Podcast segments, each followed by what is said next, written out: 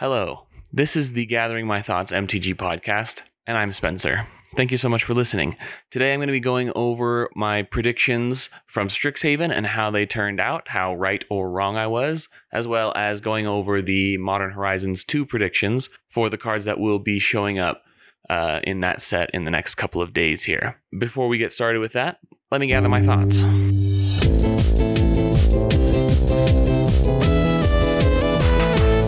All right, so the first thing I want to do today is talk a little bit about my predictions for Strixhaven and how those turned out. Uh, I was, turns out, I was very wrong and also kind of right. So let's talk about that really fast. First of all, in that uh, podcast, I said that I was going to make five predictions, and if you were paying attention, one of them was conspicuously left out. That is my fault.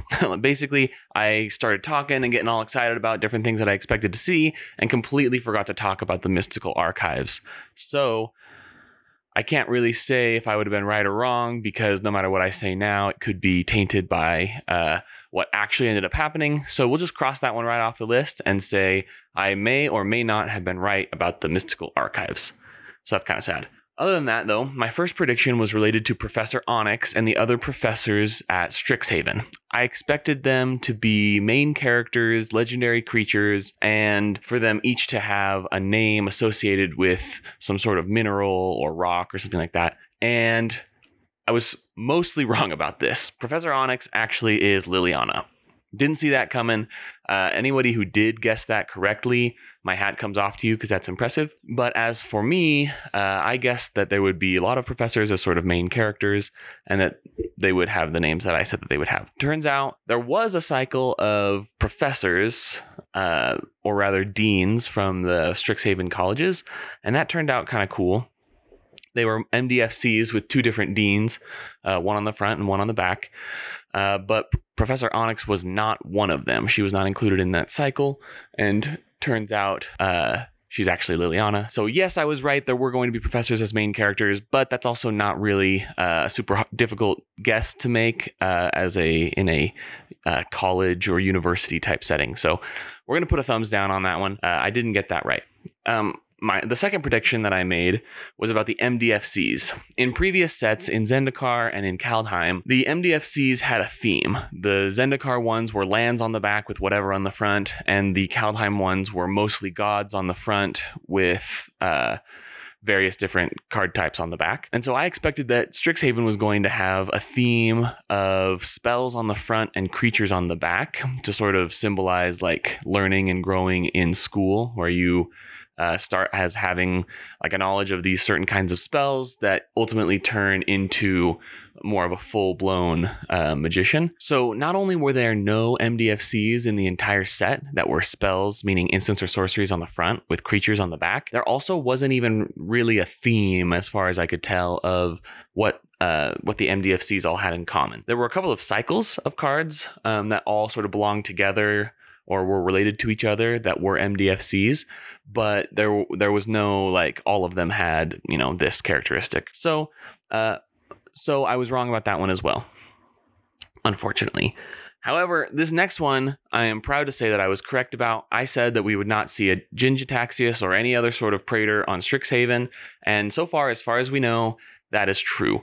We didn't get any cards for those, but something is going to happen with those characters because we just heard about uh, a historic anthology that has all five of the original Praetors in it, as well as a Secret Lair with those same cards. So it seems unlikely that Wizards would uh, make a big deal out of Vorinclex in Kaldheim and then these other old Praetors in uh, historic anthologies, etc., unless they were going to go on to become relevant to the story uh, coming up here pretty soon. So I'm excited to see what that is, and also happy to say I was right. No Jin-Gitaxias in Strixhaven. Lastly, I sort of made a multi part prediction about what the different colleges were going to be like uh, I said that the Lorehold College was about artifacts. The Silver Quill one was going to be about enchantments. The Witherbloom one was going to be graveyard themed. The Simic one was going to be a spell slinger faction, and the Prismari one was going to be tribal elementals. And there were elements of all of this that I did get correct, um, but a lot of them I was wrong about. Like, for example, uh, the Silver Quill College pretty much not about enchantments, unless you count that the common or the uncommon legendary creature Killian would be a good commander or a good uh, card in a black white auras deck. Technically that is true. Uh, and so i was sort of kind of right about that but not maybe not uh, close enough there. Red White, the Boros or the Lorehold faction was kind of about artifacts, but also not really. But there was really a lot going on. Witherbloom was not really about graveyards. It was about life gain, and I'm actually really happy about that because that's a really fun twist on uh, that color pair. The Simic College was not technically about spells, but if you played a lot of draft or a lot of standard with that color pair, you do end up casting a lot of spells with it uh, because the you are able to make fractals based on the number of instants and sorceries you have, or or there are instants and sorceries that make fractals based off of other uh, variables and things like that. And so the fact that there just so happened to be a lot of uh, spell slinging cards in that faction made me sort of kind of right, but technically it's more about a token strategy uh, or or one one counters even.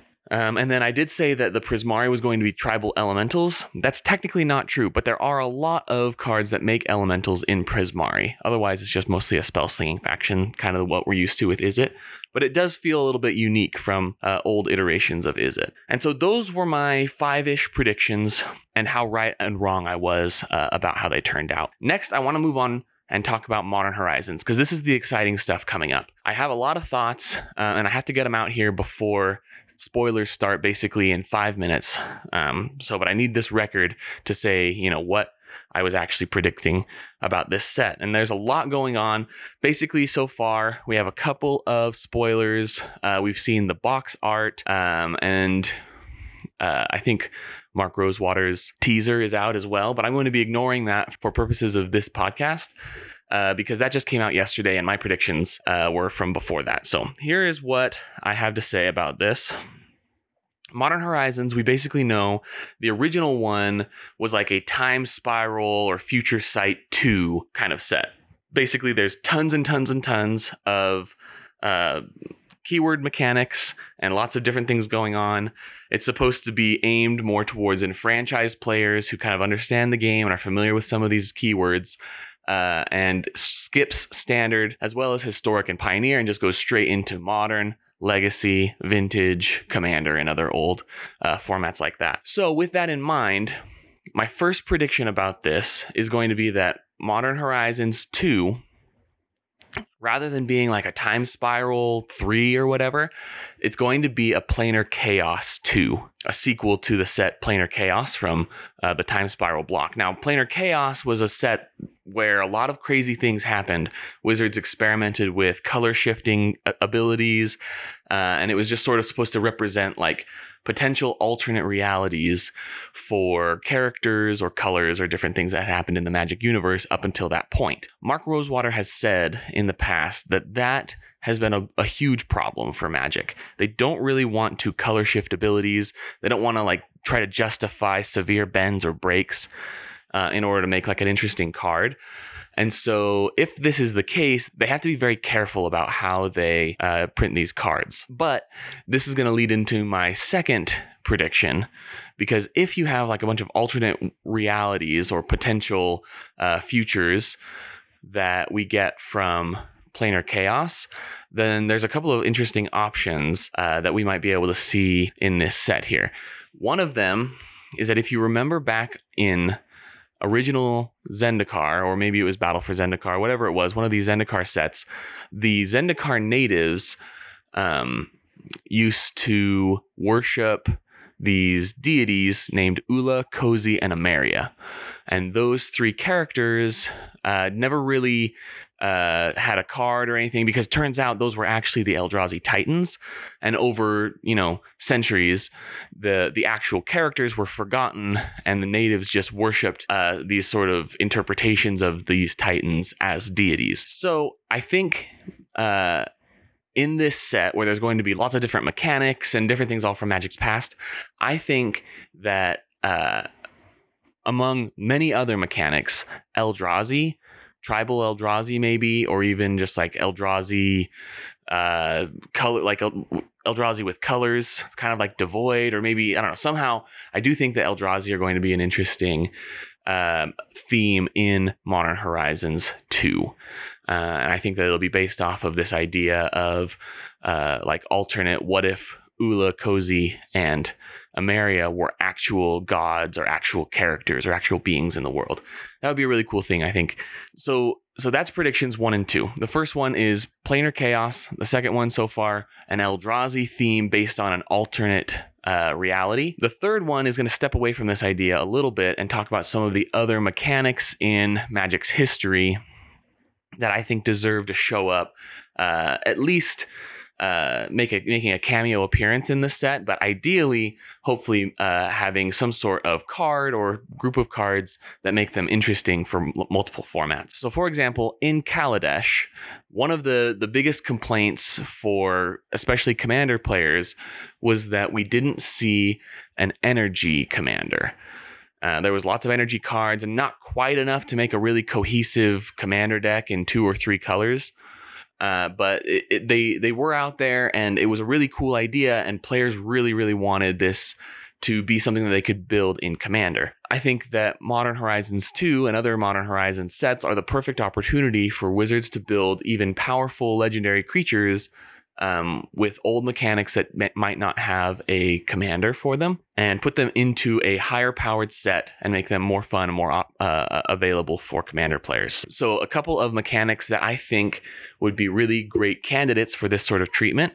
Obviously, energy would be a really great one, having a, an energy commander probably in uh, Temur colors or even Sultai colors, because both of those were.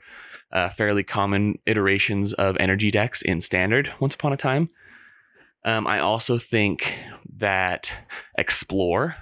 It'd be really cool to have a, a Golgari or Sultai explore commander uh, because that was a mechanic that has seen a lot of casual play and even a small amount of competitive play back when uh, Ixalan was was in standard. Um, but there's no real legendary creature that could uh, helm a commander deck behind that kind of strategy. So, energy, uh, explore. I think that splice, uh, like splice into arcane, was one from old Kamigawa sets, and splice into instant or sorcery showed up in Modern Horizons one. I think that having a splice commander would be really interesting, uh, despite how I already kind of have a deck like that. See my uh, earlier po- my earlier podcast episode about uh, Ink Treader and Nephilim, but it'd be cool to have like an official, you know, splice into card. Um, I think that Emerge would be a really cool card, even uh, excuse me, cool commander card, like having a legendary creature that cares about Emerge or something like that. In uh, some more eternal formats like Pioneer, uh, there's been an Emerge deck that uses Phoenixes. Uh, as well as Eldrazi that sacrifice the Phoenix, and then the Phoenix comes back, and you get the you get both really big creatures. I think that would be a really really interesting card for Modern Horizons, having a legendary Phoenix um, that also cares about Emerge, maybe in blue red. And those are the official predictions that I want to make for Modern Horizons mechanics. I know there's going to be dozens and dozens of them. There's going to be so many that we see, but I expect to see a legendary creature for energy, one for explore, one for emerge, and one for splice. Those are my my four predictions there. So keep an eye out for those. The other thing that I want to say about this that I think is supported, uh, or rather would support this three color idea, because so far I've said I mentioned a lot of things that are are three colors, and in draft, sometimes drafting three color uh, factions can be kind of tricky, especially from a design perspective. But I think that there's one thing in this set that's going to make it very possible, and it's related to my next prediction. So I want to go into it really fast. One of the only things that we knew about Modern Horizons 2 for a long time was that it was going to have the enemy fetch lands in it. And that is a really big deal because we haven't had a printing of ener- uh, enemy fetch lands in a draftable set like this since modern Masters 2017, which is now four years ago. And before that, all we had was the original Zendikar printings. I think that in this set, chances are really good that we see enemy colored draft archetypes, which would sort of imply that it was a two color drafting format. However, I also want to talk about Khans of Tarkir, which was the other set in uh, standard that had fetch lands in it. And Khans of Tarkir was an interesting set because it was actually a an enemy uh, enemy colored set where the draft archetypes were in enemy colors, but the fetch lands were in allied colors. And so it made it possible to run three colors fairly simply. And in fact, that was one of the reasons why uh, Wizards doesn't really like uh, fetch lands in standard and things, why we haven't seen them in standard in a long, in a really long time. They do have issues as far as play patterns are concerned with this sort of thing, but as far as draft is concerned, you can make three color decks fairly easily. So, if we have a three color energy uh, archetype, as well as a three color, uh, let's say, explore archetype, like I had mentioned before, um, those are more possible with fetch lands than they would be in a in a set that doesn't have fetch lands because you can fix your colors really easily. Another thing that I want to mention that might support this theory is that there was on the box art for Modern Horizons, there's a character that is most likely Dakkon Blackblade. And Dakkon uh, was a character from a long time ago. He was a planeswalker. Uh, and he was the original wielder as well as forger of the Blackblade, which was a sword that has had lots of history throughout Magic. But most recently, it was wielded by Gideon Jura, uh, in the War of the Spark story. The thing about Dakkon is that his original card was actually Esper colors, which, as you uh, probably know, is a three color combination. And so I don't know enough about the character to say that if they would print his card again, he would be Esper colors again. But if he is, then that means that three colors are maybe uh, more on the table for this set than they would otherwise be.